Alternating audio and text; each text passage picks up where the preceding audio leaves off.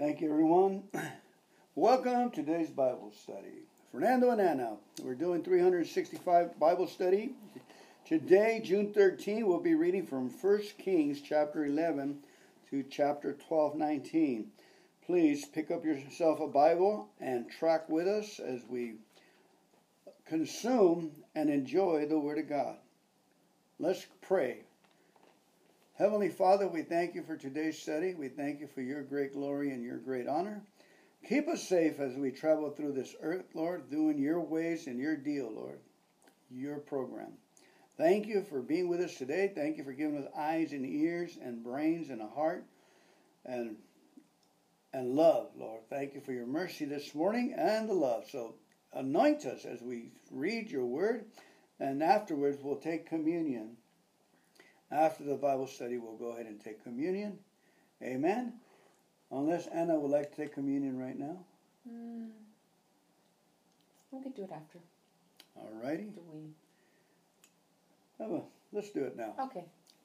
So, Heavenly Father, we thank you for the body of Jesus Christ. Please put us on pause and get your bread and your juice if you like. We're going to take communion after all. Why wait? Heavenly Father, we thank you so much for your Son, Jesus Christ, that came to die for us. Yes, Lord. Thank you, Lord God, that he was resurrected, Lord God, and lives forevermore at the right hand of the Father. Thank you for the life forevermore that he purchased for us. He gave us the opportunity to become children of the Father. Amen. Lord, we are your children, Lord. And we could come to you, Lord God, take our hearts, our minds, and our souls. We Lord, resurrect them, Lord, in the same way that Jesus Christ was resurrected, Lord. We are new creatures in Christ Jesus. Jesus has performed what we couldn't do for ourselves. Salvation. We are the wisdom of Jesus Christ. We are the sanctification of Jesus Christ. We are the redeemed of the Lord Jesus Christ, and we are the righteousness of Jesus Christ. Thank you, Lord God. We receive all the benefits that you have made for us, Lord. So we bless the Lord. Oh, my soul, we bless him. In Jesus' name, let's partake of the bread and save everyone.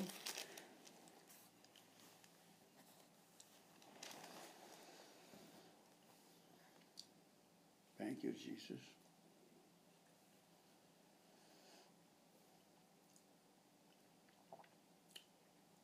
And that evening, the Lord Jesus took the cup and said, "This is my blood shed for you for the remission of sins.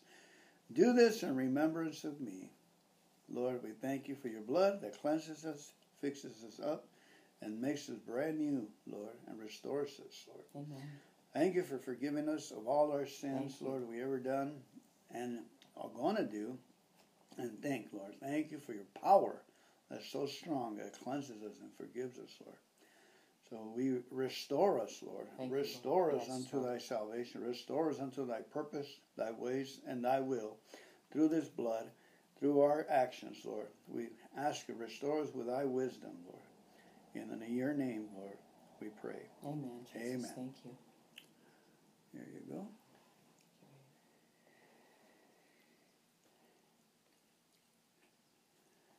Amen. Amen. Hallelujah. Holy, holy, holy is the Lord God and his ways. Amen. Reading of First Kings chapter eleven. Amen. Now King Solomon loved many foreign women. Uh-oh. Besides Pharaoh's daughter, he married women from Moab, Ammon, Edom, Sidon, and from among the Hittites. The Lord had clearly instructed the people of Israel, "You must not marry them, because they will turn your hearts to their gods." Yet Solomon insisted on loving them anyway. He had seven hundred wives of royal birth and three hundred concubines. And in fact, they did turn his heart away from the Lord. In Solomon's old age, they turned his heart to worship other gods instead of being completely faithful to the Lord, his God, as his father David had been. And Solomon worshipped Ashtoreth, the goddess of the Sidonians, and Molech, the detestable god of the Ammonites. In this way, Solomon did what was evil in the Lord's sight. He refused to follow the Lord completely as his father David had done. On the Mount of Olives, east of Jerusalem, he even built a pagan shrine for Chemosh, the detestable god of Moab, and another for Molech, the detestable god for the, of the Ammonites. Solomon built such shrines for all his foreign wives to use for burning incense and sacrificing their gods. The Lord was very angry with Solomon, for his heart had turned away from the Lord, the God of Israel, who had appeared to him twice.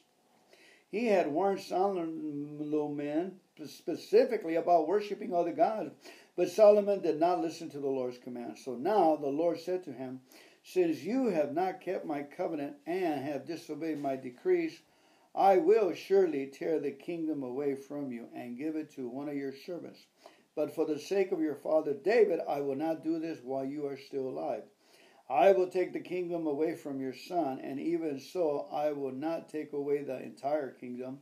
I will let him be king of one tribe, for the sake of my servant David, and for the sake of Jerusalem, my chosen city." Then the Lord raised up Hadad the Edomite, a member of Edom's royal family, to be Solomon's adversary. Years before David had defeated Edom, Joab, his army commander, had stayed to bury some of the Israelite soldiers who had died in battle. While there, they killed every male in Edom. Joab and the army of Israel had stayed there for six months, killing them. But Hadad and a few of his father's royal officials escaped and headed for Egypt. Hadad was just a boy at that time. They set out from Midian and went to Paran, where others joined them. Then they traveled to Egypt and went to Pharaoh, who gave them a home, food, and some land. Pharaoh grew very fond of Hadad, and he gave him his wife's sister in marriage, the sister of Queen Tahpenes. She bore him a son and named him Genubat. Sorry. Tahpenes raised him in Pharaoh's palace among Pharaoh's own sons. When the news reached Hadad in Egypt that David and his commander Joab were both dead, he said to Pharaoh, "Let me return to my own country." "Why?" Pharaoh asked him. "What do you lack here makes you want to go home?" "Nothing," he replied, "but even so, please let me return home." God also raised up Rezon, son of Eliadad, as Solomon's adversary. Rezon had fled from his master, King Hadadezer of Zobah, and had become the leader of a gang of rebels. After David conquered Hadadezer, Rezon and his men fled to Damascus, where he became king. Rezon was Israel's bitter adversary for the rest of Solomon's reign, and he made trouble just as Hadad did. Rezon hated Israel intensely and continued to reign in Aram. Another rebel leader was Jeroboam, son of Nebat, one of Solomon's own officials. He came from the town of Zeredah in Ephraim, and his mother was Zeruah, a widow. This is the story behind his rebellion. Solomon was rebuilding the supporting terraces and repairing the walls of the city of his father David. Jeroboam was a very capable young man, and when Solomon saw how industrious he was, he put him in charge of the labor force from the tribes of Ephraim and Manasseh, the descendants of Joseph. One day, as Jeroboam was leaving Jerusalem, the prophet Ahijah from Shiloh met him along the way. Ahijah was wearing a new cloak. The two of them were alone in a field, and Ahijah took hold of the new cloak he was wearing and tore it into twelve pieces.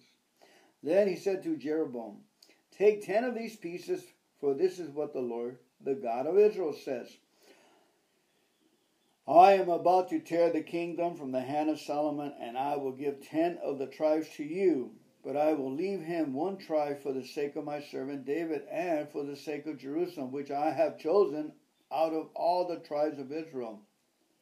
For Solomon has abandoned me and worshipped Ashtoreth, the goddess of the Sidonians, Chemosh, then the god of Moab, and Molech, the god of the Ammonites. He has not followed my ways and done what is pleasing in my sight. He has not obeyed my decrees and regulations that David his father did. But I will not take the entire kingdom from Solomon at this time, for the sake of my servant David. the one whom I choose, and, and who obeyed my commands and decrees. I will keep Solomon as leader for the rest of his life, but I will take the kingdom away from his son and give ten of the tribes to you. His son will have one tribe, so that the descendants of David, my servant, will continue to reign, shining like a lamp in Jerusalem. This city I have chosen to be the place of my name. And I will place you on the throne of Israel, and you will rule over all that your heart desires. If you listen to what I tell you and follow my ways and do whatever I consider to be right, and if you obey my decrees and commands as my servant David did, then I will always be with you. I will establish an enduring dynasty for you as I did for David. I will give Israel to you because of Solomon's sins. I will punish the descendants of David, though not forever. Solomon tried to kill Jeroboam, but he fled to King Shishak of Egypt and stayed there until Solomon died. The rest of events of Solomon's reign, including all his deeds and his wisdom, are recorded in the books of the Acts of Solomon. Solomon ruled in Jerusalem over all Israel for forty years. When he died, he was buried in the city of David, named for his father. Then his son Rehoboam became the next king. Chapter twelve. Rehoboam went to Shechem, where all Israel had gathered to make him king. When Jeroboam, son of Nebat, heard of this, he returned from Egypt, for he had fled to Egypt to escape from King Solomon. The leaders of Israel summoned him, and Jeroboam and the whole assembly of Israel went to speak with Rehoboam. Your father was a hard master, they said. Lighten the harsh labor demand and heavy taxes that your father imposed on us, then we will be your loyal subjects. Rehoboam replied, Give me three days to think this over, then came back for, come back for my answer. So the people went away. Then King Rehoboam discussed the matter with, with the older men who had counseled his father Solomon. What is your advice, he asked. How should I answer these people? The older counselors replied, If you are willing to be a servant to these people today and give them a favorable answer, they will always be your loyal subjects. But Rehoboam rejected the advice of the older man and instead asked the opinion of the young men who had grown up with him and were now his advisors. What is your advice, he asked them. How should I answer these people who want me to lighten the burdens imposed by my father? The young men replied, This is what you should do. Tell these complainers who want lighter burdens, My little finger is thicker than my father's waist. Yes, my father laid heavy burdens on you, but I'm going to make them even heavier. My father beat you with whips, but I will beat you with scorpions.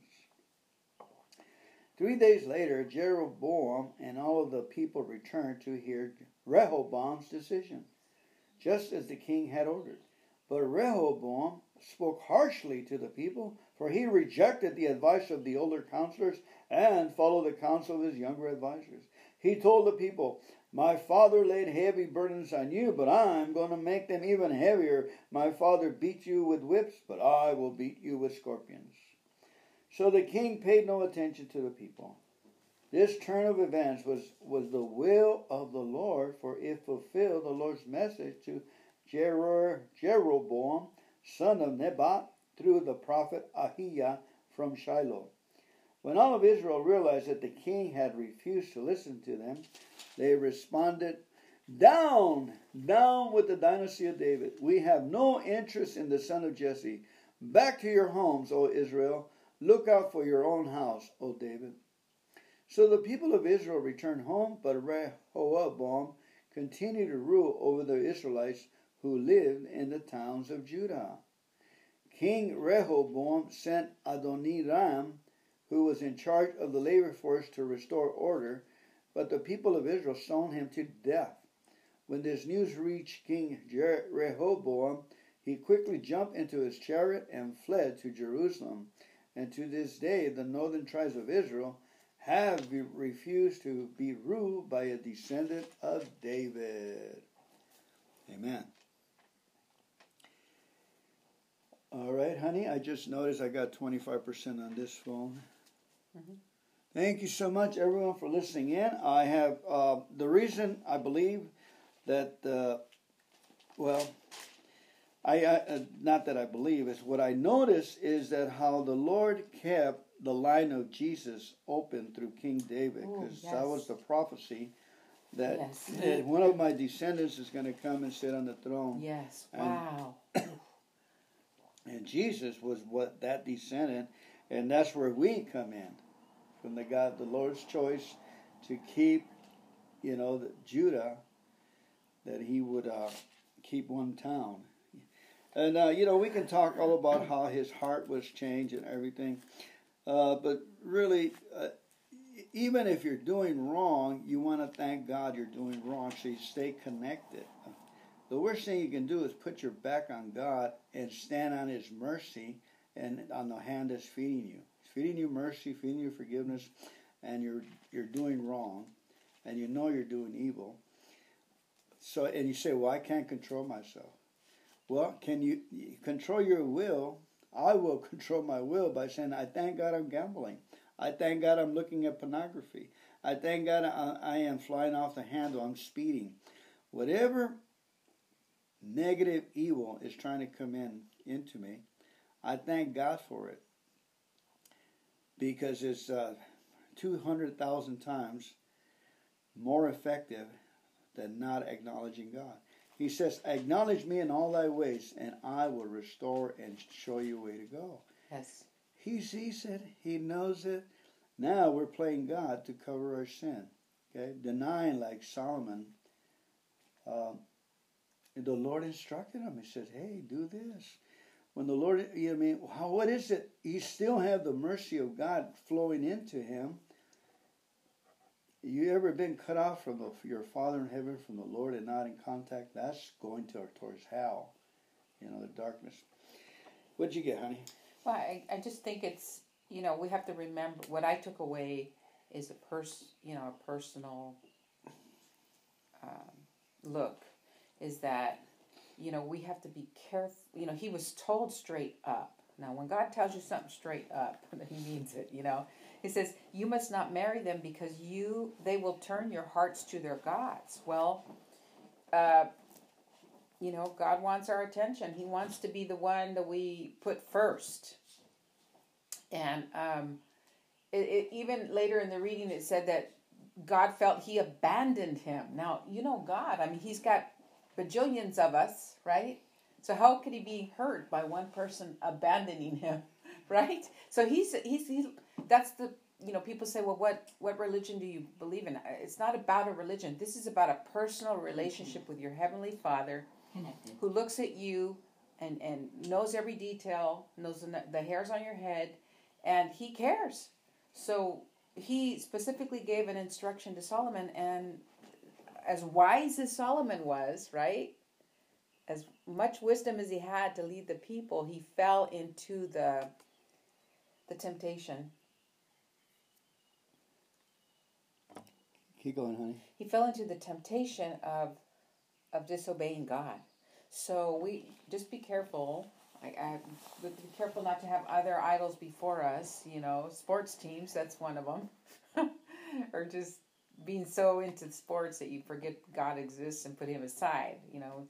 Uh, your job. I've done that. Anyway, um, it's just a little lesson, a reminder for us that, um, you know, God God wants us to have him first always. You know, put him first in the morning. You know, talk to him during the day by just chatting with when no one's around. It's okay. Um, ask him for his counsel. Um, that was another thing that I noticed here as it progressed, babe, um, that when uh, Rehoboam went out and he got advice, he he there was the older men that he asked, and he asked the younger men, and the younger people said, um, you know, it says here, uh, he told the people, my father laid heavy burdens on you, but I'm going to make them even heavier. My father beat you with whips, but I will beat you with scorpions. And so the king paid no attention to the people. This turn of events was the will of the Lord, for it fulfilled the Lord's message to Jeroboam, son of Nebat. Okay, so uh, one of the things that the, the prophet told him, I went back to look at this as he was talking about, you know, taking away the kingdom, but leaving one open. You know, it, it says here, if you listen to what I tell you and follow my ways and do whatever I consider to be right, and if you obey my decrees and commands as my servant David did, then I'll always be with you. So um, as I read that, I thought, hmm, that's interesting. If you consider to do what the Lord is, says is right. You know, I don't think that the Lord wanted the people being beat with scorpions. You know, I mean, that's just, you know, he, he's a compassionate God, you know. So I, I thought that was interesting that he, he sought the counsel of the wrong people. Because what does the scripture say? You know this one. When you seek the counsel of the, in Proverbs, what does it say? Do you remember? Yeah, acknowledge the Lord with all that heart. No. It's just that you didn't, you're in, when you're in the presence of wise people, counselors. Oh, yes, yes. In yeah. the multitude of counselors, there's safety. Yes, something like and that. And wage a war with the multitude of counselors. Yeah, so so that's what I, I picked that up. So anyway, pretty much. Amen, amen. Uh, our objective is see where we can see Jesus and, and then yeah. other things that stand out pretty good. Um I don't know why Solomon, you know, the first, when I read that, I was wondering why Solomon didn't have a an objective for widows and orphans, orphans to stay busy. Yeah. To keep his stay, heart, yeah. Yeah, stay busy. Yeah. And it says seven hundred wives of royal descent. So he, he like collecting horses, you know, he had twelve thousand horses. Collecting wives was his uh, boy. Anyway. Well, I guess that, you know, uh-huh. going back to, he had a lot of wisdom and that brought a lot of money. So we have to, us, you know, be, you know, we could win, the, you know, the lottery tomorrow. Is that going to change us? We have to be very careful that, you know, we we stick with God and and do what he tells us. And oh, strikes us. That's a very good point, right? Yeah, you know, no, you know, you may get the best job tomorrow, but don't forget God. Put Him first. That's my only, um, my only uh, advice to people and to myself is keep God right by your hip as a friend. Amen. Because He will guide you through whatever it is decision you need to make, and you will know that you know in your spirit that you're going in the right direction. Amen. Yeah. It says right here, um, it is not enough to know God's word or even to believe it. We must follow it and apply it to our daily activities Amen. And decisions. Take God's commands seriously. God knows our strengths and weaknesses, and His commands are always for our good. When people ignore God's commands, negative consequences inevitably follow. So one of the, the things where I err and I keep writing down is, is shut the door and pray on your knees for mm-hmm. fifteen minutes, Fernando, five minutes. And that's what I have the hardest thing doing, you know. He said they say there's power in prayer when you lock in and pray in power. If it was our custom to lock in for, to pray, you know, so when we're having our Bible study, we, we're continually seeking and praying. But anyway, there's always room for improvement is the biggest room in the house. All right, honey, you want to... Yeah, that's a real good point that you just raised. It's just not enough to, to hear the Word of God once. Yeah, that's why we read it in real time um, and, and meditate on on devotionals and things like that because we keep, we keep the... Mm-hmm. We keep the Word of God in our heart. And our spirit keeps receiving it and keeps growing in wisdom. Um, so, you know, sometimes we may struggle. We might be afraid of a situation. So, well, now it's time to use the Word of God for that. God has not given me a spirit of fear, but of power and love and sound mind. You know, we, we've got to stay connected to the Word of God, believe the truth, and, and apply it and decree it and prophesy your, to yourself so that so that you can overcome. Because you've already overcome. Now it's using the Word of God, which is alive and powerful, like a two-edged sword that goes in there deep into the dividing of the joints and the bone marrow. So, um, you know, it, it's it's a practice. It's, you know, you do the Word of God like you're, you know, practicing your golf stroke or your tennis shot or your basketball shot or whatever that is. Um, this has to be applied in your day-to-day, and you have to learn to operate it like your manual, right? Like you... When you pass your test to, to take your license at the D M V, there's a manual that instructs you on how to pass that test. So kind of, um, the Bible has, um, the Word of God has all that you need for any problem, any problem. I don't care what it is. Amen. You know, I feel like the Lord was telling us, thank you, babe, mm-hmm. that in verse thirty-seven of uh, twelve, eleven, he says, "And I will place you on the throne of Israel." In other words, I will place you in, in your town, in your family, and you will rule over all that your heart desires. See, he's promising things, those things to us as mm. we read his word mm-hmm. and so forth. Yes, uh-huh. You will walk around happily, thankfully. Mm. You will enjoy your food, your family. Mm. If you will follow me, you will have brilliant health, brilliant enthusiasm and joy. Laughter and, and the things that are precious, satisfaction of, of feeding your family and giving gifts to your families, satisfaction of being a good uh, father, mother, and the joys of working. Those are gifts from God. Amen. When we need roughage, Western society has we we anyway we all know what's happening. So I just see Jesus in verse thirty-six of eleven. He says, "His son will have one tribe, so that the descendants of David, my servant, will continue to reign, shining like a lamp in Jerusalem." Wow, babe, good. Amen. Mm. So let's go ahead and move on. That's I will beautiful. Switch it over to you, babe. Ooh, I just got you. Wow, I'm afraid of you. Thank you. See, I see Jesus. Yes, we got to look for I Jesus like in this Old mother. Testament. As sometimes it's. Yeah, when we got to really zero in. On all right, baby, give us uh, Acts. We okay. have a big day today. All right, all right. Um, Acts chapter nine, one to twenty-five. It says, "Meanwhile, Saul was uttering threats with with er, every breath and was eager to kill the Lord's followers. So he went to the high priest and he requested letters addressed to the synagogues in Damascus, asking for the cooperation in the arrest of any followers of the way he founded there.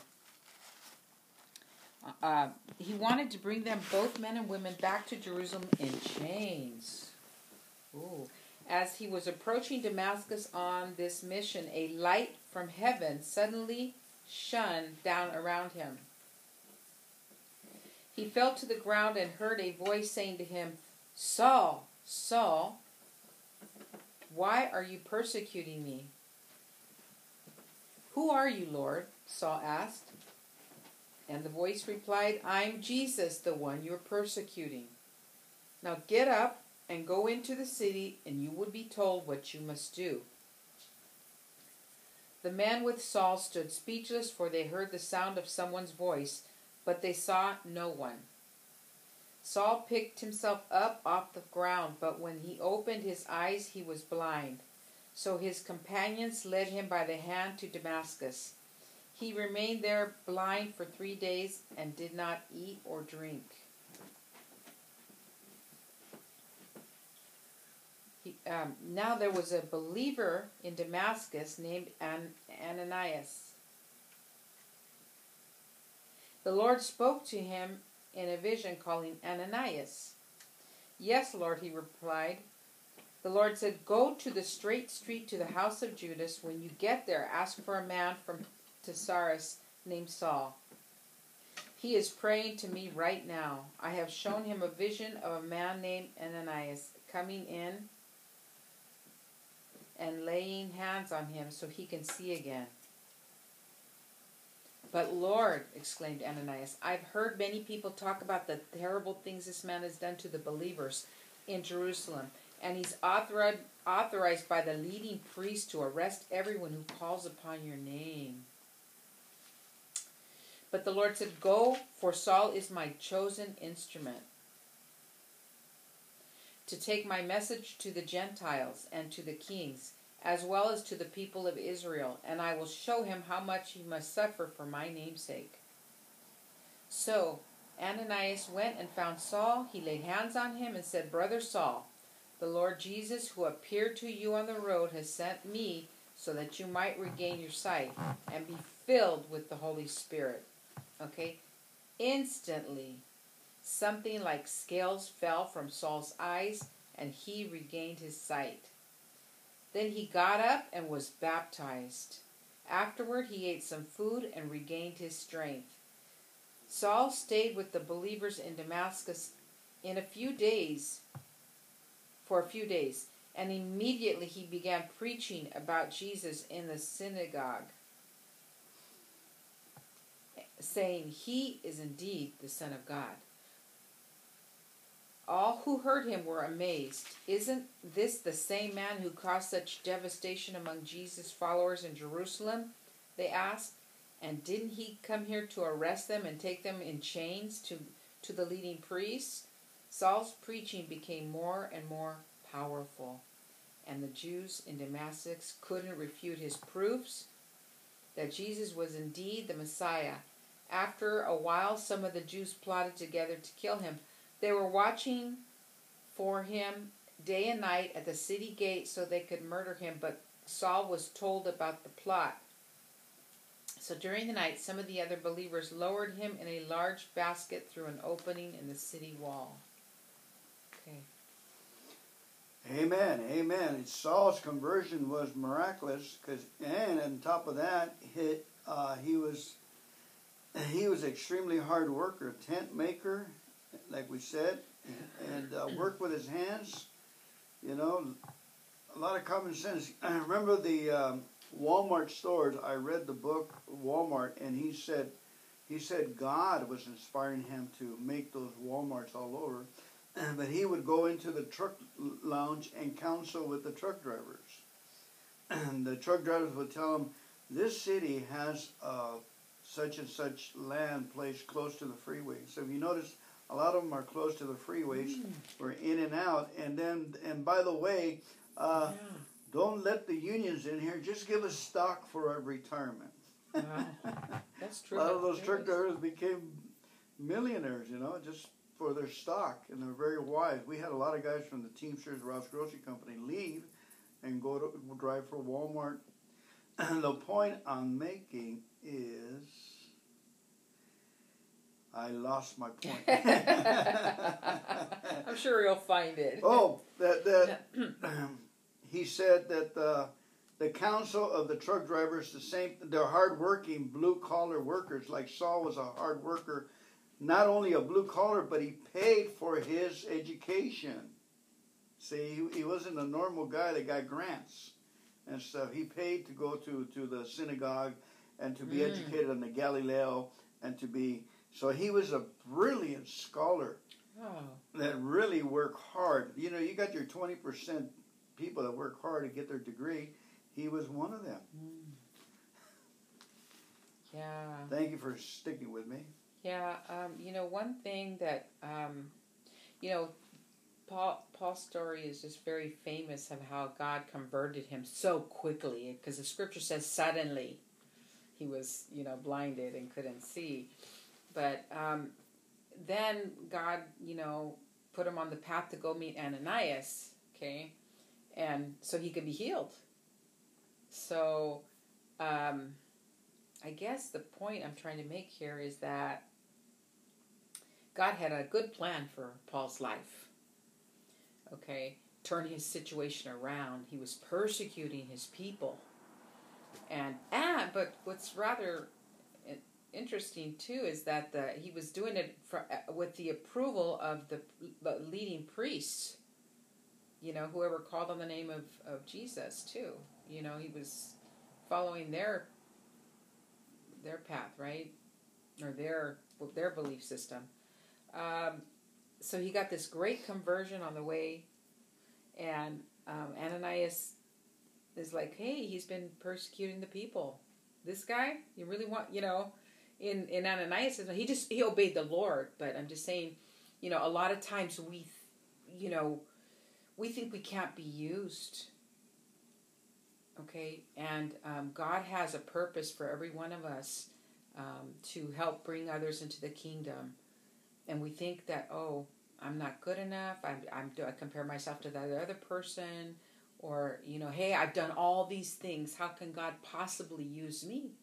Well, you see it right here in the scripture. He used Paul for greater, greater mission.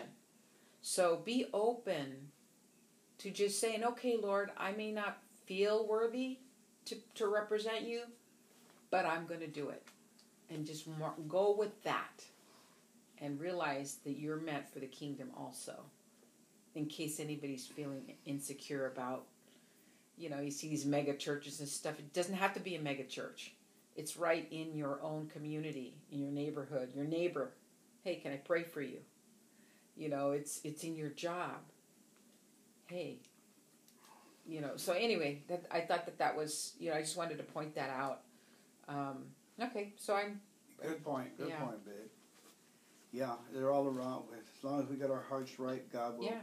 And, That's where the and, Jabez prayer comes in really good, because mm-hmm. they give you the two-minute sermon in the gas yeah. station at the grocery store.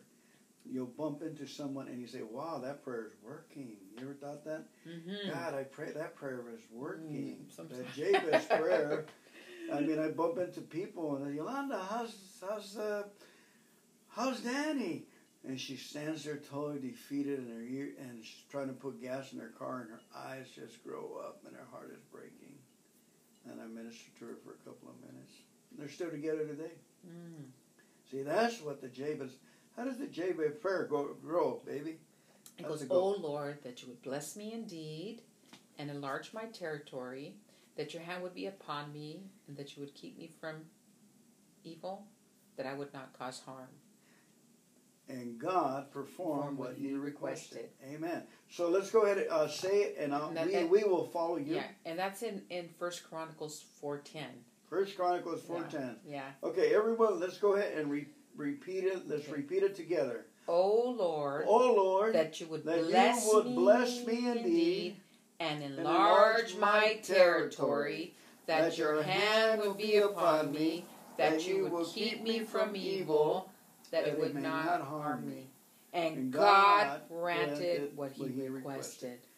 Okay, have me say it to you. You say it and I'll follow you. Oh Lord, that, oh Lord, that you would bless Fernando indeed. That you would bless Fernando indeed. Wait a that, minute, wait, wait. Says we're, we're people, everybody, all of us are following you. Oh. Say it. Oh Lord. Oh Lord, that you would bless me indeed. That you would bless me indeed. And enlarge my territory. And enlarge my territory. That your hand would be upon me. That your hand will be upon me. That you would keep me from evil. That you will keep me from evil. And it would not harm me. That it will not harm me. And, and God, God performed what, what we requested. requested. Amen. Amen. The reason I had to say it over again, we need to drill it in there. Yeah. It's a be- We have that prayer in our refrigerator when you open the door. Yeah. Amen. So, okay, let me just go ahead and finish it up. Yes. Thank you so much, everyone, for coming in. We're going to pray for the Psalms.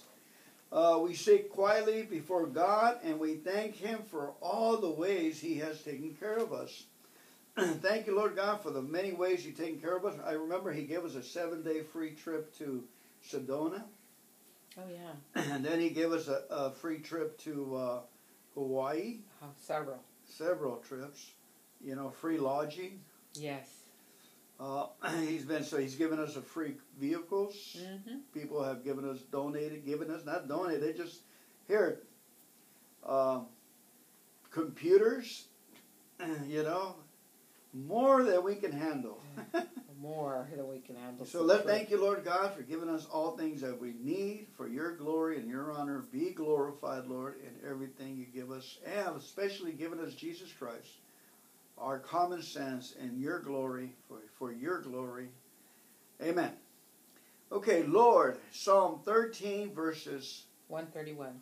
one thirty-one. Three verses. Lord, my heart is not proud. My eyes are not haughty. I do not concern myself with matters too great or too awesome for me to grasp. Instead, I have calmed and quieted myself, like a weaned child who no longer cries for his mother's milk. I'm content. Yes, like a weaned child is my soul within me. O Israel, put your hope in the Lord, now and always. Amen. Proverbs seventeen, four and five says, wrongdoers eagerly listen to gossip. Liars pay close attention to slander. Those who mock the poor insult their maker. Mm. Those who rejoice in the misfortune of others will be punished. Wow.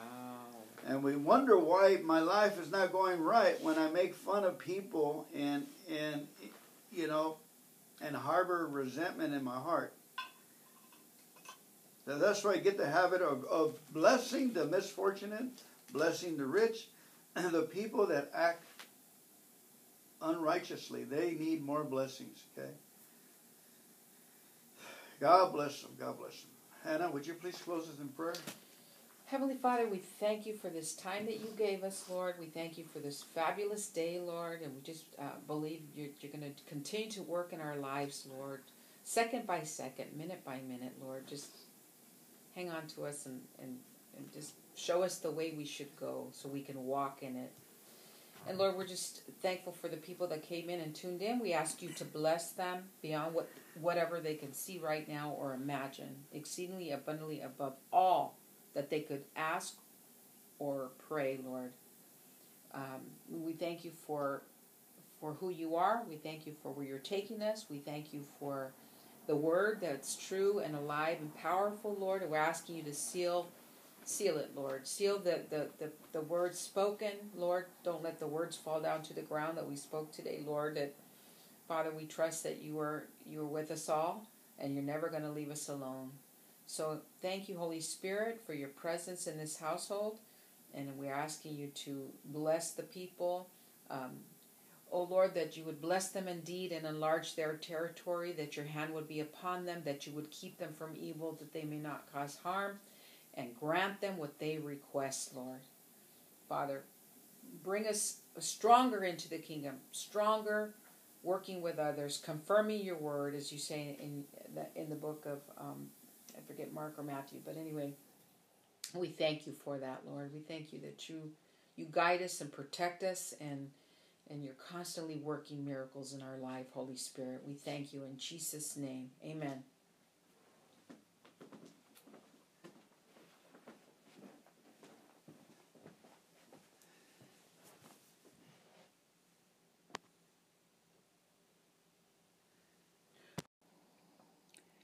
Thank you, everyone. Welcome to today's Bible study. Fernando and Anna, we're doing three hundred sixty-five Bible study. Today, June thirteenth, we'll be reading from First Kings chapter eleven to chapter twelve nineteen. Please pick up yourself a Bible and track with us as we consume and enjoy the Word of God. Let's pray. Heavenly Father, we thank you for today's study. We thank you for your great glory and your great honor. Keep us safe as we travel through this earth, Lord, doing your ways and your deal, Lord, your program. Thank you for being with us today. Thank you for giving us eyes and ears and brains and a heart and, and love, Lord. Thank you for your mercy this morning and the love. So anoint us as we read your word, and afterwards we'll take communion. After the Bible study, we'll go ahead and take communion. Amen. Unless Anna would like to take communion right now. Mm. We can do it after. All righty. Do we? Oh, well, let's do it now. Okay. So, Heavenly Father, we thank you for the body of Jesus Christ. Please put us on pause and get your bread and your juice if you like. We're going to take communion after all. Why wait? Heavenly Father, we thank you so much for your Son, Jesus Christ, that came to die for us. Yes, Lord. Thank you, Lord God, that he was resurrected, Lord God, and lives forevermore at the right hand of the Father. Thank you for the life forevermore that he purchased for us. He gave us the opportunity to become children of the Father. Amen. Lord, we are your children, Lord. And we could come to you, Lord God. Take our hearts, our minds, and our souls. We, Lord, resurrect them, Lord, in the same way that Jesus Christ was resurrected, Lord. We are new creatures in Christ Jesus. Jesus has performed what we couldn't do for ourselves. Salvation. We are the wisdom of Jesus Christ. We are the sanctification of Jesus Christ. We are the redeemed of the Lord Jesus Christ, and we are the righteousness of Jesus Christ. Thank you, Lord God. We receive all the benefits that you have made for us, Lord. So we bless the Lord. Oh, my soul, we bless him. In Jesus' name, let's partake of the bread and save everyone.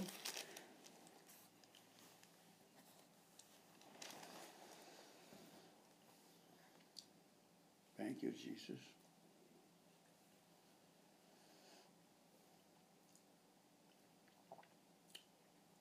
And that evening, the Lord Jesus took the cup and said, "This is my blood shed for you for the remission of sins. Do this in remembrance of me." Lord, we thank you for your blood that cleanses us, fixes us up, and makes us brand new, Lord, and restores us, Lord. Amen. Thank you for forgiving us of all our sins, Lord, we ever done and are going to do. And thank, Lord, thank you for your power that's so strong that cleanses us and forgives us, Lord. So we restore us, Lord. Thank restore you, Lord. us yes, unto Lord. thy salvation. Restore us unto thy purpose, thy ways, and thy will through this blood. Through our actions, Lord, we ask you, restore us with thy wisdom, Lord. And in your name, Lord, we pray. Amen. Jesus, amen. Thank you. There you go.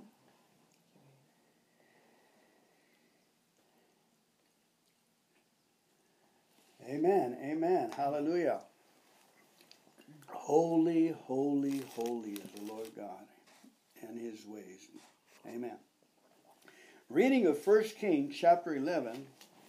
Amen. Now King Solomon loved many foreign women. Uh-oh. Besides Pharaoh's daughter, he married women from Moab, Ammon, Edom, Sidon, and from among the Hittites. The Lord had clearly instructed the people of Israel, "You must not marry them, because they will turn your hearts to their gods." Yet Solomon insisted on loving them anyway. He had seven hundred wives of royal birth and three hundred concubines.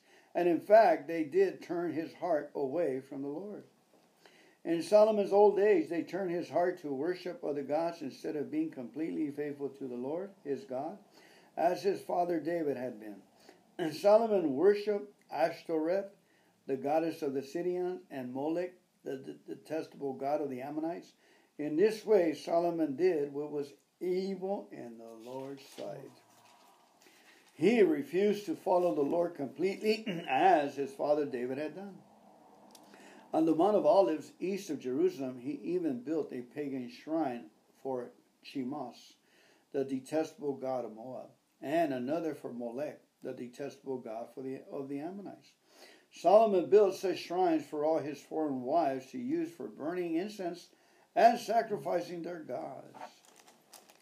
The Lord was very angry with Solomon, for his heart had turned away from the Lord, the God of Israel, who had appeared to him twice.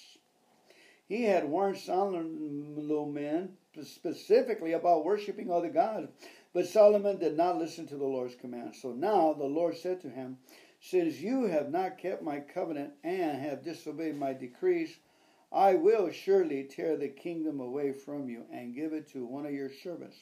But for the sake of your father David, I will not do this while you are still alive. I will take the kingdom away from your son, and even so I will not take away the entire kingdom. I will let him be king of one tribe, for the sake of my servant David, and for the sake of Jerusalem, my chosen city." Then the Lord raised up Hadad the Edomite, a member of Edom's royal family, to be Solomon's adversary. Years before David had defeated Edom, Joab, his army commander, had stayed to bury some of the Israelite soldiers who had died in battle. While there, they killed every male in Edom. Joab and the army of Israel had stayed there for six months, killing them. But Hadad and a few of his father's royal officials escaped and headed for Egypt. Hadad was just a boy at that time. They set out from Midian and went to Paran, where others joined them.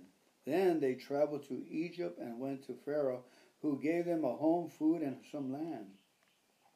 Pharaoh grew very fond of Hadad, and he gave him his wife's sister in marriage, the sister of Queen Tahpenes. She bore him a son and named him Genubat. Sorry. Tahpenes raised him in Pharaoh's palace among Pharaoh's own sons. When the news reached Hadad in Egypt that David and his commander Joab were both dead, he said to Pharaoh, "Let me return to my own country." "Why?" Pharaoh asked him. "What do you lack here makes you want to go home?" "Nothing," he replied, "but even so, please let me return home." God also raised up Rezon, son of Eliadad, as Solomon's adversary. Rezon had fled from his master, King Hadadezer of Zobah, and had become the leader of a gang of rebels. After David conquered Hadadezer, Rezon and his men fled to Damascus, where he became king. Rezon was Israel's bitter adversary for the rest of Solomon's reign, and he made trouble just as Hadad did. Rezon hated Israel intensely and continued to reign in Aram. Another rebel leader was Jeroboam, son of Nebat, one of Solomon's own officials. He came from the town of Zeredah in Ephraim, and his mother was Zeruah, a widow. This is the story behind his rebellion. Solomon was rebuilding the supporting terraces and repairing the walls of the city of his father David. Jeroboam was a very capable young man, and when Solomon saw how industrious he was, he put him in charge of the labor force from the tribes of Ephraim and Manasseh, the descendants of Joseph. One day, as Jeroboam was leaving Jerusalem, the prophet Ahijah from Shiloh met him along the way. Ahijah was wearing a new cloak. The two of them were alone in a field, and Ahijah took hold of the new cloak he was wearing and tore it into twelve pieces. Then he said to Jeroboam, "Take ten of these pieces, for this is what the Lord, the God of Israel, says. I am about to tear the kingdom from the hand of Solomon, and I will give ten of the tribes to you. But I will leave him one tribe for the sake of my servant David and for the sake of Jerusalem, which I have chosen out of all the tribes of Israel. For Solomon has abandoned me and worshipped Ashtoreth, the goddess of the Sidonians, Chemosh, and the god of Moab, and Molech, the god of the Ammonites. He has not followed my ways and done what is pleasing in my sight. He has not obeyed my decrees and regulations that David his father did. But I will not take the entire kingdom from Solomon at this time, for the sake of my servant David, the one whom I choose and, and who obeyed my commands and decrees. I will keep Solomon as leader for the rest of his life, but I will take the kingdom away from his son and give ten of the tribes to you. His son will have one tribe, so that the descendants of David, my servant, will continue to reign, shining like a lamp in Jerusalem. This city I have chosen to be the place of my name. And I will place you on the throne of Israel, and you will rule over all that your heart desires. If you listen to what I tell you and follow my ways and do whatever I consider to be right, and if you obey my decrees and commands as my servant David did, then I will always be with you. I will establish an enduring dynasty for you as I did for David. I will give Israel to you because of Solomon's sins. I will punish the descendants of David, though not forever." Solomon tried to kill Jeroboam, but he fled to King Shishak of Egypt and stayed there until Solomon died. The rest of events of Solomon's reign, including all his deeds and his wisdom, are recorded in the books of the Acts of Solomon. Solomon ruled in Jerusalem over all Israel for forty years. When he died, he was buried in the city of David, named for his father. Then his son Rehoboam became the next king. Chapter twelve. Rehoboam went to Shechem, where all Israel had gathered to make him king. When Jeroboam, son of Nebat, heard of this, he returned from Egypt, for he had fled to Egypt to escape from King Solomon. The leaders of Israel summoned him, and Jeroboam and the whole assembly of Israel went to speak with Rehoboam. Your father was a hard master, they said. Lighten the harsh labor demand and heavy taxes that your father imposed on us, then we will be your loyal subjects. Rehoboam replied, Give me three days to think this over. Then came back for, come back for my answer. So the people went away. Then King Rehoboam discussed the matter with, with the older men who had counseled his father Solomon. What is your advice? He asked. How should I answer these people? The older counselors replied, If you are willing to be a servant to these people today and give them a favorable answer, they will always be your loyal subjects. But Rehoboam rejected the advice of the older man and instead asked the opinion of the young men who had grown up with him and were now his advisors. What is your advice, he asked them. How should I answer these people who want me to lighten the burdens imposed by my father? The young men replied, This is what you should do. Tell these complainers who want lighter burdens, My little finger is thicker than my father's waist. Yes, my father laid heavy burdens on you, but I'm going to make them even heavier. My father beat you with whips, but I will beat you with scorpions. Three days later, Jeroboam and all of the people returned to hear Rehoboam's decision, just as the king had ordered. But Rehoboam spoke harshly to the people, for he rejected the advice of the older counselors and followed the counsel of his younger advisors. He told the people, My father laid heavy burdens on you, but I'm going to make them even heavier. My father beat you with whips, but I will beat you with scorpions. So the king paid no attention to the people. This turn of events was, was the will of the Lord, for it fulfilled the Lord's message to Jer- Jeroboam, son of Nebat, through the prophet Ahijah from Shiloh. When all of Israel realized that the king had refused to listen to them, they responded, Down, down with the dynasty of David. We have no interest in the son of Jesse. Back to your homes, O Israel. Look out for your own house, O David. So the people of Israel returned home, but Rehoboam continued to rule over the Israelites who lived in the towns of Judah. King Rehoboam sent Adoniram, who was in charge of the labor force, to restore order, but the people of Israel stoned him to death. When this news reached King Rehoboam, he quickly jumped into his chariot and fled to Jerusalem. And to this day, the northern tribes of Israel have refused to be ruled by a descendant of David. Amen. All right, honey, I just noticed I got twenty-five percent on this phone. Mm-hmm. Thank you so much, everyone, for listening in. I have, uh, the reason I believe that, uh, well, I uh, not that I believe, it's what I notice is that how the Lord kept the line of Jesus open through King David, because yes. that was the prophecy that yes. it, one of my descendants is going to come and sit on the throne. Yes, and, wow.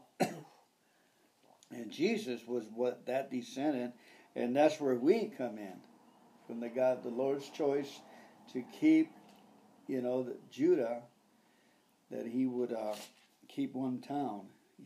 And, uh, you know, we can talk all about how his heart was changed and everything.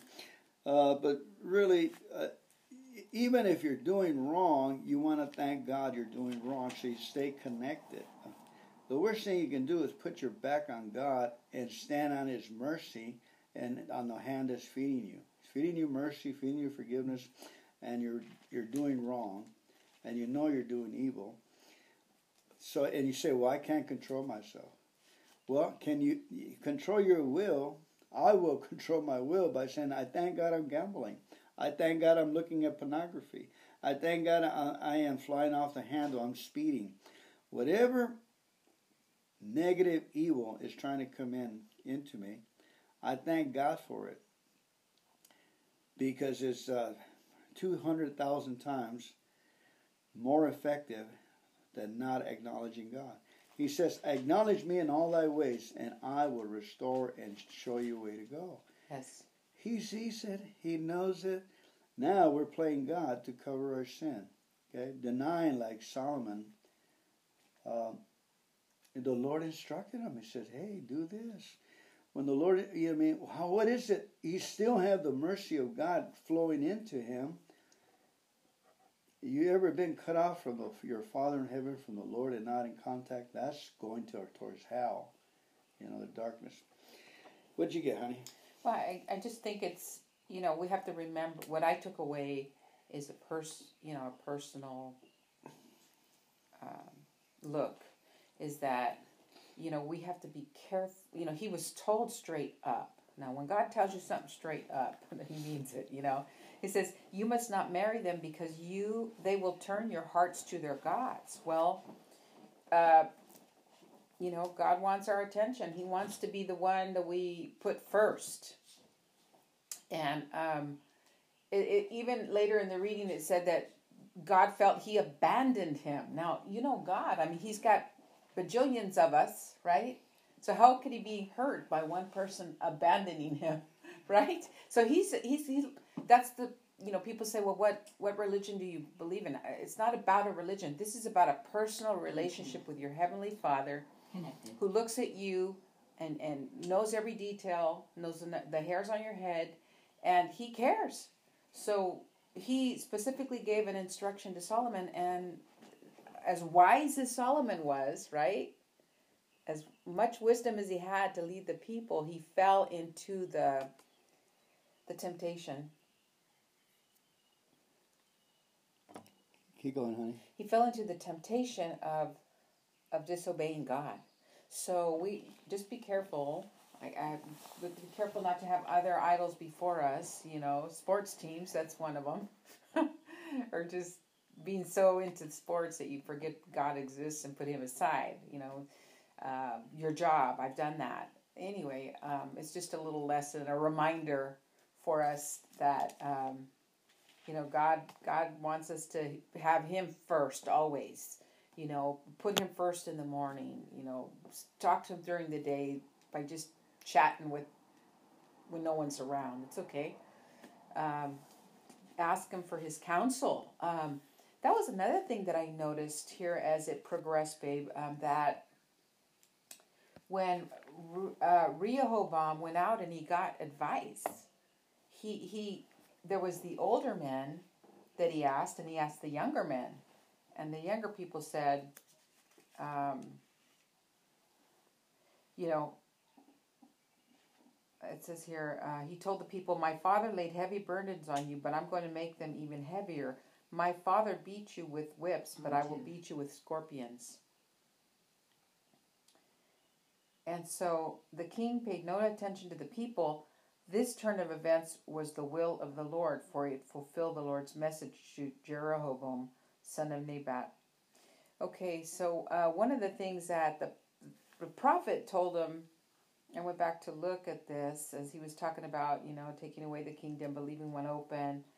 You know, it, it says here, if you listen to what I tell you and follow my ways and do whatever I consider to be right, and if you obey my decrees and commands, as my servant David did, then I'll always be with you. So um, as I read that, I thought, hmm, that's interesting. If you consider to do what the Lord is, says is right. You know, I don't think that the Lord wanted the people being beat with scorpions. You know, I mean, that's just, you know, he, he's a compassionate God, you know. So I, I thought that was interesting that he... He sought the counsel of the wrong people. Because what does the scripture say? You know this one. We, you seek the counsel of the, in Proverbs, what does it say? Do you remember? Yeah, acknowledge the Lord with all that heart. No, it's counsel. Just that you didn't, you're in, when you're in the presence of wise people, counselors. Oh, yes, seek, yes. In yeah. the multitude of counselors, there's safety. Yes, something like and that. And wage your war with the multitude of counselors. Yeah, so so that's what I... I pick that up. So anyway, pretty much Amen. Amen. Uh, our objective is see where we can see Jesus, and, and then yeah. other things that stand out pretty good. Um, I don't know why Solomon, you know, the first, when I read that, I was wondering why Solomon didn't have a an objective for widows and orphans orphans to stay busy. Yeah. To keep his stay, heart, yeah. Yeah, stay busy. Yeah. And it says seven hundred wives of royal descent. So he, he like collecting horses, you know, he had twelve thousand horses. Collecting wives was his uh, boy. Anyway. Well, I guess that, you know, huh? going back to, he had a lot of wisdom and that brought a lot of money. So we have to... us, you know, be, you know, we could win, the, you know, the lottery tomorrow. Is that going to change us? We have to be very careful that, you know, we we stick with God and and do what He tells us, instructs oh, us. That's a very good point, right? Yeah, you know, no, you know, you may get the best job tomorrow, but don't forget God. Put Him first. That's my only, um, my only uh, advice to people and to myself is keep God right by your hip as a friend. Amen. Because He will guide you through whatever it is decision you need to make, and you will know that you know in your spirit that you're going in the right direction. Amen. Yeah. It says right here, um, it is not enough to know God's word or even to believe it. We must follow it and apply it to our daily activities Amen. And decisions. Take God's commands seriously. God knows our strength and weaknesses, and His commands are always for our good. When people ignore God's commands, negative consequences inevitably follow. So one of the, the things where I err, and I keep writing down, is, is shut the door and pray on your knees for mm-hmm. fifteen minutes, Fernando, five minutes. And that's what I have the hardest thing doing, you know. He said they say there's power in prayer. When you lock in and pray in power, if it was our custom to lock in for, to pray, you know, so when we're having our Bible study, we, we're continually seeking and praying. But anyway, there's always room for improvement is the biggest room in the house. All right, honey, you want to... Yeah, that's a real good point that you just raised. It's just not enough to, to hear the Word of God once. Yeah, that's why we read it in real time. Um, and, and meditate on on devotionals and things like that, because we keep we keep the mm-hmm. we keep the Word of God in our heart, and our spirit keeps receiving it and keeps growing in wisdom. Um, so you know, sometimes we may struggle. We might be afraid of a situation. So well, now it's time to use the Word of God for that. God has not given me a spirit of fear, but of power and love and sound mind. You know, we, we've got to stay connected to the Word of God, believe the truth, and, and apply it and decree it and prophesy your, to yourself so that so that you can overcome. Because you've already overcome. Now it's using the Word of God, which is alive and powerful, like a two-edged sword that goes in there deep into the dividing of the joints and the bone marrow. So, um, you know, it, it's it's a practice. It's, you know... You do the Word of God like you're, you know, practicing your golf stroke or your tennis shot or your basketball shot or whatever that is. Um, this has to be applied in your day-to-day, and you have to learn to operate it like your manual, right? Like you, when you pass your test to, to take your license at the D M V, there's a manual that instructs you on how to pass that test. So kind of um, the Bible has... Um, The Word of God has all that you need for any problem, any problem. I don't care what it is. Amen. You know, I feel like the Lord was telling us, thank you, babe, mm-hmm. that in verse thirty-seven of uh, twelve, eleven, He says, and I will place you on the throne of Israel. In other words, I will place you in, in your town, in your family, and you will rule over all that your heart desires. See, He's promising things, those things to us as mm. we read His Word mm-hmm. and so forth. Yes, uh-huh. You will walk around happily, thankfully.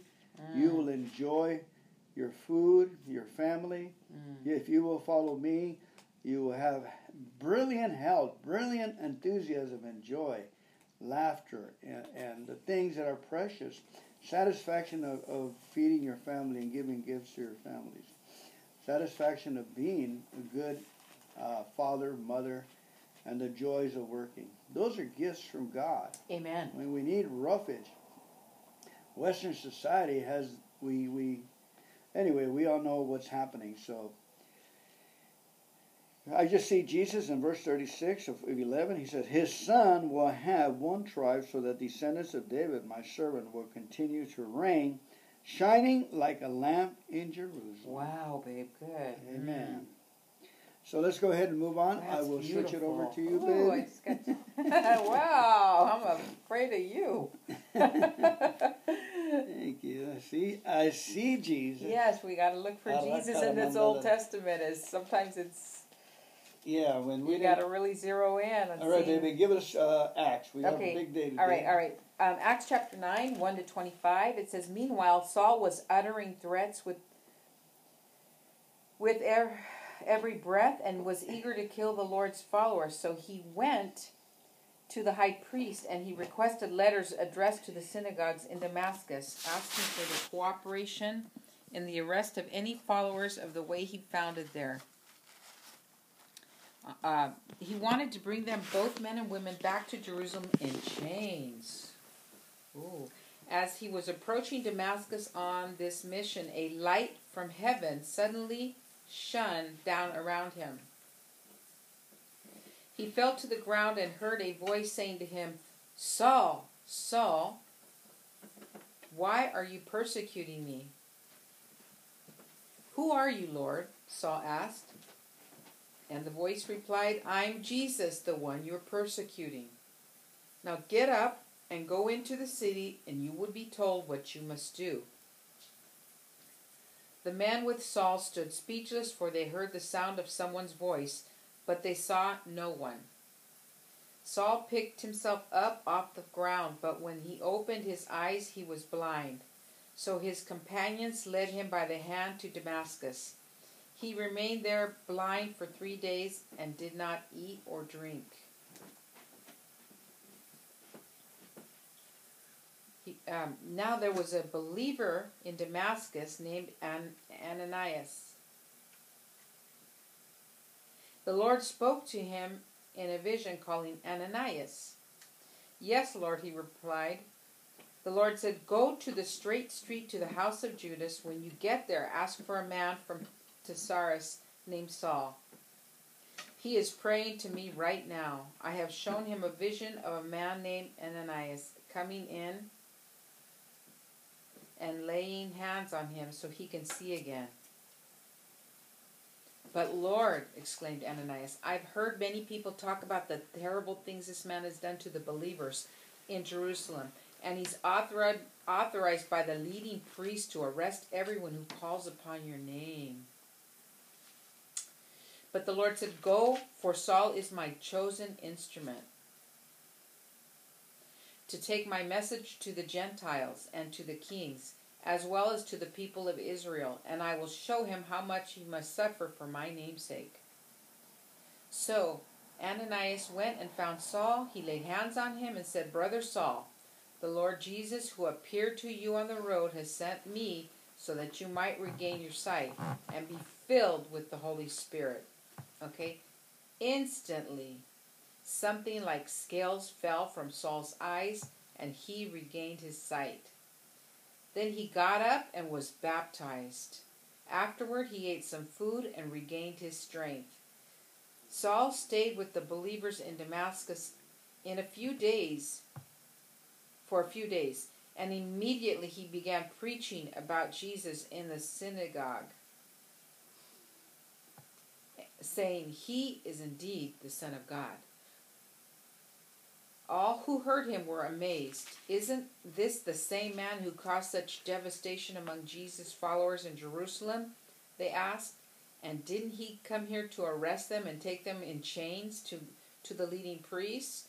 Saul's preaching became more and more powerful, and the Jews in Damascus couldn't refute his proofs that Jesus was indeed the Messiah. After a while, some of the Jews plotted together to kill him. They were watching for him day and night at the city gate so they could murder him, but Saul was told about the plot.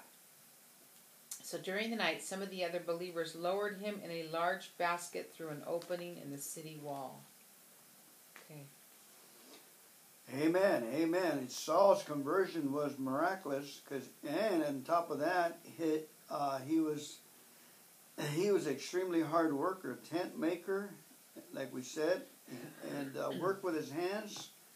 You know, a lot of common sense. I remember the um, Walmart stores. I read the book Walmart, and he said he said God was inspiring him to make those Walmarts all over.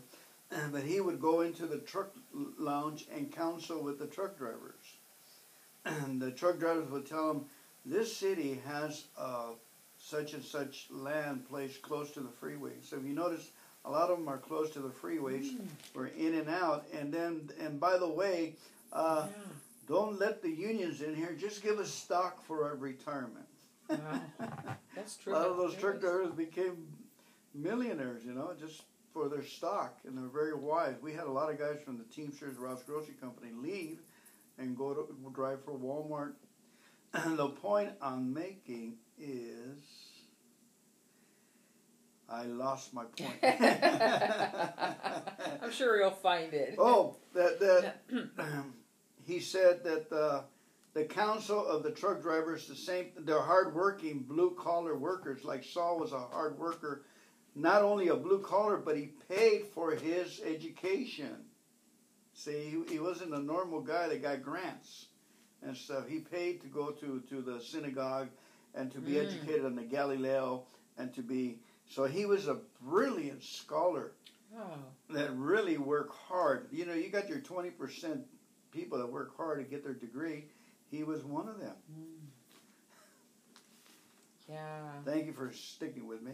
Yeah, um, you know, one thing that, um, you know, Paul Paul's story is just very famous of how God converted him so quickly, because the scripture says suddenly he was, you know, blinded and couldn't see. But um, then God, you know, put him on the path to go meet Ananias, okay, and so he could be healed. So, um, I guess the point I'm trying to make here is that God had a good plan for Paul's life. Okay, turn his situation around. He was persecuting his people. And, and but what's rather interesting too is that the, he was doing it for, with the approval of the leading priests, you know, whoever called on the name of, of Jesus too. You know, he was following their their path, right? Or their their belief system. Um, so he got this great conversion on the way, and um, Ananias is like, hey, he's been persecuting the people. This guy, you really want, you know, in, in Ananias, he just, he obeyed the Lord, but I'm just saying, you know, a lot of times we, you know, we think we can't be used. Okay, and um, God has a purpose for every one of us um, to help bring others into the kingdom. And we think that, oh, I'm not good enough. I'm, I'm, I compare myself to that other person. Or, you know, hey, I've done all these things. How can God possibly use me? Well, you see it right here in the scripture. He used Paul for greater, greater mission. So be open to just saying, okay, Lord, I may not feel worthy to, to represent you, but I'm going to do it. And just mar- go with that and realize that you're meant for the kingdom also. In case anybody's feeling insecure about, you know, you see these mega churches and stuff. It doesn't have to be a mega church. It's right in your own community, in your neighborhood, your neighbor. Hey, can I pray for you? You know, it's it's in your job. Hey, you know, so anyway, that, I thought that that was, you know, I just wanted to point that out. Um, okay, so I'm... Good point, good yeah. point, babe. Yeah, they're all around. As long as we got our hearts right, God will. Yeah, And that's where the Jabez prayer comes in really good, because mm-hmm. they give you the two-minute sermon in the gas yeah. station at the grocery store. You'll bump into someone and you say, wow, that prayer is working. You ever thought that? Mm-hmm. God, I pray that prayer is working. Mm, that Jabez prayer. I mean, I bump into people and they, Yolanda, how's, how's, uh, how's Danny? And she stands there totally defeated in her ear, and she's trying to put gas in her car, and her eyes just grow up, and her heart is breaking. And I ministered to her for a couple of minutes. And they're still together today. Mm. See, that's what the Jabez... How does the Jabez prayer go, grow, baby? It goes, it go? Oh, Lord, that you would bless me indeed and enlarge my territory, that your hand would be upon me, and that you would keep me from evil, that I would not cause harm. And God performed what you requested. requested. Amen. So let's go ahead and uh, say it, and, I'll, and that, we, that, we will follow you. Yeah, and that's in, in First Chronicles four ten. First Chronicles four ten. Yeah. yeah. Okay, everyone, let's go ahead and read. Repeat it. Let's okay. repeat it together. Oh Lord, oh Lord, that you would, that bless, you would me bless me indeed, and enlarge, and enlarge my territory, that, that your hand would be upon me, that you would keep me from evil, that it would not harm me. And, and God granted what he requested. Okay, have me say it to you. You say it and I'll follow you. Oh Lord, that, oh Lord, that you would bless Fernando indeed. That you would bless Fernando indeed. Wait a minute, wait, wait. So we're, we're people, everybody, all of us are following you. Oh. Say, oh Lord. Oh Lord, that you would bless me indeed. That you would bless me indeed. And enlarge my territory. And enlarge my territory. That your hand would be upon me. That your hand would be upon me. That you would keep me from evil. That you will keep me from evil. And it would not harm me. That it will not harm me. And, and God, God performed what, what we requested. requested. Amen. Amen. The reason I had to say it over again, we need to drill it in there. Yeah. It's a be- we have that prayer in our refrigerator when you open the door. Yeah. Amen. So, okay, let me just go ahead and finish it up. Yes. Thank you so much, everyone, for coming in. We're going to pray for the Psalms. Uh, we sit quietly before God, and we thank Him for all the ways He has taken care of us. Thank you, Lord God, for the many ways you've taken care of us. I remember He gave us a seven-day free trip to Sedona. Oh, yeah. And then He gave us a, a free trip to uh, Hawaii. Oh, several. Several trips. You know, free lodging. Yes. Uh, he's been, so He's given us a free vehicles. Mm-hmm. People have given us, donated, given us, not donated, they just, here, uh, computers, you know. More than we can handle. Yeah, more than we can handle. So let thank you, Lord God, for giving us all things that we need for your glory and your honor. Be glorified, Lord, in everything you give us, and especially giving us Jesus Christ, our common sense, and your glory, for, for your glory. Amen. Okay, Lord, Psalm thirteen, verses... one thirty-one. one thirty-one. Three verses. Lord, my heart is not proud, my eyes are not haughty, I do not concern myself with matters too great or too awesome for me to grasp. Instead, I have calmed and quieted myself, like a weaned child who no longer cries for his mother's milk. I'm content. Yes, like a weaned child is my soul within me.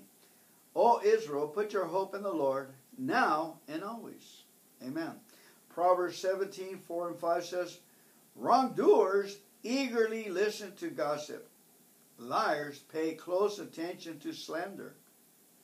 Those who mock the poor insult their maker. Mm. Those who rejoice in the misfortune of others will be punished. Wow. And we wonder why my life is not going right when I make fun of people and, and you know, and harbor resentment in my heart. Now that's why I get the habit of, of blessing the misfortunate, blessing the rich, and the people that act unrighteously. They need more blessings, okay?